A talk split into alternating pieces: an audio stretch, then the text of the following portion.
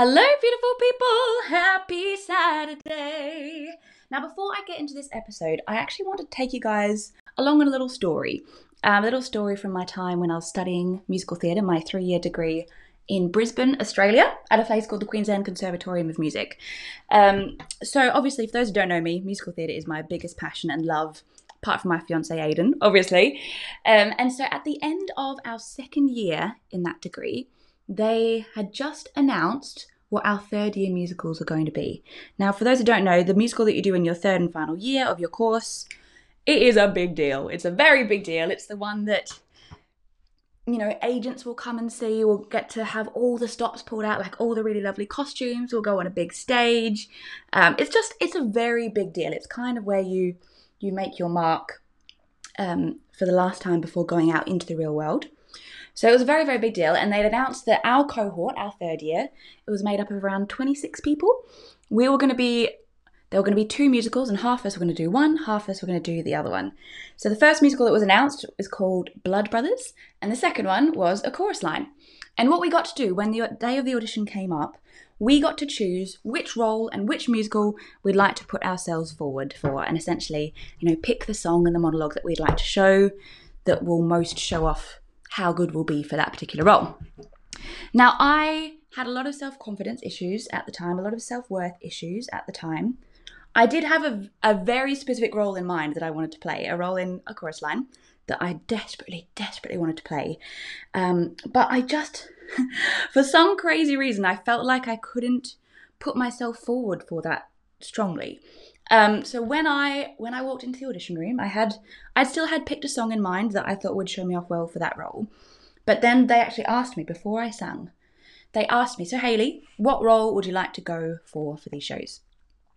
And I I still can't believe I said this. I just said, "Oh, just put me wherever you think I would be most helpful." And I thought I think that's so interesting. You know, I nowadays I would have gone in saying, "I really think I could bring an amazing X, Y, and Z for this role. I would love to play this role. Um, but I just, I was so caught up in the people pleasing element of it. I was like, oh, just, I just wanted to serve a purpose. I just wanted to help them put me wherever I would be helpful for them. But this show was, this show was for us. You know, this was a show for us as 30s to be able to really show off our stuff. Um, and I didn't realize that at the time. At the time, I was like, oh, I'm being so helpful. They'll really appreciate that. They'll really love that. And then when the casting came out, I didn't get the role that I wanted. I got quite a small role. Um, a very, very cool, very cool, fun role, but it wasn't the role that I wanted, and it was smaller than the role that, that I had in mind. Um, and then when I had a meeting with the head of our department, after all the, the roles had been t- brought out, I kind of asked him, I was like, could I get some feedback? Like, I did really want this role in particular. Why did I get put here? Just because I wanted to understand. And he said to me, Well, you didn't tell me that you wanted this role. You said just put me anywhere, so we put you anywhere. And I was like, ah, oh, oh my gosh. it was just such it for me it was such a light bulb moment. You know i i up until that point had always thought it was wrong to ask for what you wanted okay? And that is such a limiting belief. I always thought it was wrong to ask what i wanted. It was wrong to to want anything for myself to be doing something for myself that wasn't serving other people, which is why I wanted to help them in their casting. But what I should have done is walked in and said, Hello, I will be amazing at this role. This is the one I'm most passionate about. I would love this one. But I didn't. And so I didn't get the role that I wanted. And so from that point onwards, I actually realized I learned a really big lesson from that. So to be honest, I'm quite glad that they did this. I learned a really big lesson from this to now go out, find my inner goddess, which I'll talk to you guys about in a second, and own what it is that I want. Go for what it is that I want. And it's okay to be a little bit selfish and ask for those things that you want. It is actually okay. So that brings me on to our episode. Hello, everyone. For those who don't know me, my name is Hayley Mabry. I am a professional musical theatre performer, successful business owner, an absolute personal development geek. And I want to talk to you guys about discovering your inner goddess. Or if you don't identify with being a goddess, your inner titan, or whatever word you want to you want to give that glorious part of you. So ever since getting that feedback and realizing, oh man, I didn't I didn't help myself, I didn't serve myself at all in that situation, I started becoming more aware of times that I could bring out my inner goddess. But also, I also became more aware of times when my limiting beliefs were taking over and what those limiting beliefs actually were. So I'd love you guys to have a, a, bit of a think, you know, whether it's now, whether it's later on today, this evening, this week, have a bit of a think of what your limiting beliefs are. What are the things that are getting in the way of you getting what it is that you want? You know, do you think do you think do you keep telling yourself you know i'm too young or i'm not talented enough i'm not skinny enough i'm not curvy enough i'm not tall enough short enough i'm not smart enough i'm not worthy enough um, you know we tell ourselves all these different things to not that stop us from putting ourselves out there um, and so what i actually did i wrote a list of all of those limiting beliefs that i have thought in my mind and a lot of those ones that i just said I have thought. I've thought every limiting belief under the sun. You know, I'm not a good speaker. I'm not a good singer. I'm not a good actor, dancer. I'm not good at running a business. I, I'm not worth people's time. All these kinds of things. So I wrote a massive list of them, and then I actually gave the person that is all those traits within me a name, so that she's separate from who I am. So I called her Paula. Now, there's nothing wrong with the name Paula. I love the name Paula. I know Paula's that I absolutely love, but I just felt like I felt like that was her name, as as weird as that is. So I called all those limiting beliefs Paula. And so every time I started to identify them in my mind, rather than, you know, beating myself up, going, oh, Haley, stop thinking that you're not worthy and kind of being mad at myself, I'm just going, okay, Paula, chill out. I'm going to not listen to you now. I'm going to listen to my goddess instead kind of separating it from myself has made it it's made the journey much easier and and I've been less hard on myself. I can just be hard on Paula instead, which sounds a little bit crazy. So I yeah, I had that list of limiting beliefs and that is my Paula. And then we also have my goddess. And I wrote down a list of all the traits, all of the unstoppable things that she is, and all the unstoppable things, the amazing things that I want to be.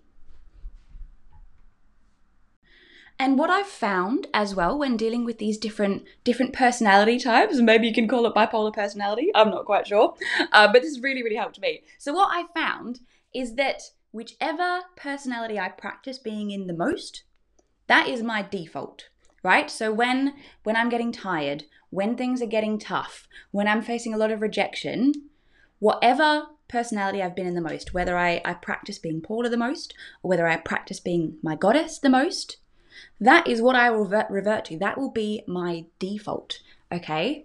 Which is a little bit scary, but it's also empowering, right? So this is these are the steps that I essentially took to move forwards. And by the way, you don't need to call your goddess goddess. If you're wanting to give them names, you know, you can call Paula um, Grizabella, or you can call her Amy, you know, you can call her whatever you want, and you can call your goddess whatever you want as well. Like I said before, you can call them Titan, you can call him or her or them Jasmine, you know, whatever whatever you want to give them, whatever name you want to give them that identifies with you, that makes you feel so flippin' powerful, call them that. And then what I started doing, once I kind of identified those two different people, I just started practicing choosing the goddess over Paula. Okay, so when I was tired, when I was actually, great example, just the other day, because I'm working towards a really big business goal this month just the other day I was feeling so tired. I was like, "Oh, I just don't I don't think I want to work anymore today." Even though I knew I had to to actually reach the goal that I'm working towards. And my Paula was saying, Oh, you're just a bit too tired. Your energy is just a bit too low. If you just chill out for a while, then it'll be fine. And I'm not saying there's anything wrong with chilling out, absolutely nothing wrong. But I know my kind of patterns. I know that I wasn't too tired to work then. I also know that if I take a small break in the afternoon, I won't get any more work done for the rest of the day, and that's not what I wanted to do. So, in that moment, I was like, right, I've got a choice right now. I can listen to Paula, who's, you know, my limiting belief saying I'm, I'm not going to be able to do this right now. I might as well give up on my goal. Or I can listen to my goddess, who can continue even if I am a little bit tired, even if conditions aren't perfect, she will still show up. She will still be strong. She will still achieve her goals no matter what because she's a flippin' goddess. And so I chose to be my goddess instead. Now, I'm definitely not a goddess by default yet. Nowhere near. However, every single time I make that choice, it gets easier and easier and easier. So I would love you guys to have a bit of a think. Have a bit of a think of those limiting beliefs that have been holding you back towards your dreams and your goals. Have a bit of a think of the personality traits of exactly who your goddess person personality is. name them, and see which ones you find you default to, and then decide if that's what you want to do or if you want to change it. Okay, just a little bit of like self analysis, I suppose. Uh, Beyonce is the perfect example of having a form of her inner goddess. She calls her stage persona Sasha Fierce. Fierce? Sasha Fierce? I think it's Sasha Fierce. And so every time before she goes on stage, well, she used to do this anyway, she would become Sasha Fierce because her as Beyonce wasn't necessarily the strong, confident person that she needed to be to get out on stage. Okay, and a great way I found to find your inner Sasha Fierce, to find your inner goddess, is to stand in a power pose. I'm standing in it right now, but you guys can't see me. Essentially, what a power pose is, is your, your legs wide and straight, right? Standing up. Your hands on your hips, your spine straight, and your chin up. And just standing in that pose for five seconds, I can guarantee that will get you flipping closer to your Sasha Fierce, to your inner goddess. And if you look at Beyonce when she's performing, she takes that pose all the flipping time because she knows how powerful that is. Now, in terms of Beyonce, I'm pretty sure she she practiced being Sasha Fierce for so long that now she doesn't need Sasha Fierce. She can go on as Beyonce because she's taken on those elements into herself and that is who she is now that that strong fierce woman that she wanted to be she is that now so she doesn't need her persona anymore. Um, and i think that's just such a perfect example. So i'd love to know guys if you decided to give your your two personas a name shoot me a message on instagram. My instagram is at hey.may at hay.may shoot me a message with what you've named them. I'd love to hear. And let's go out and be our inner goddess, or inner titan, or inner Sasha Fierce. Have a good day, guys.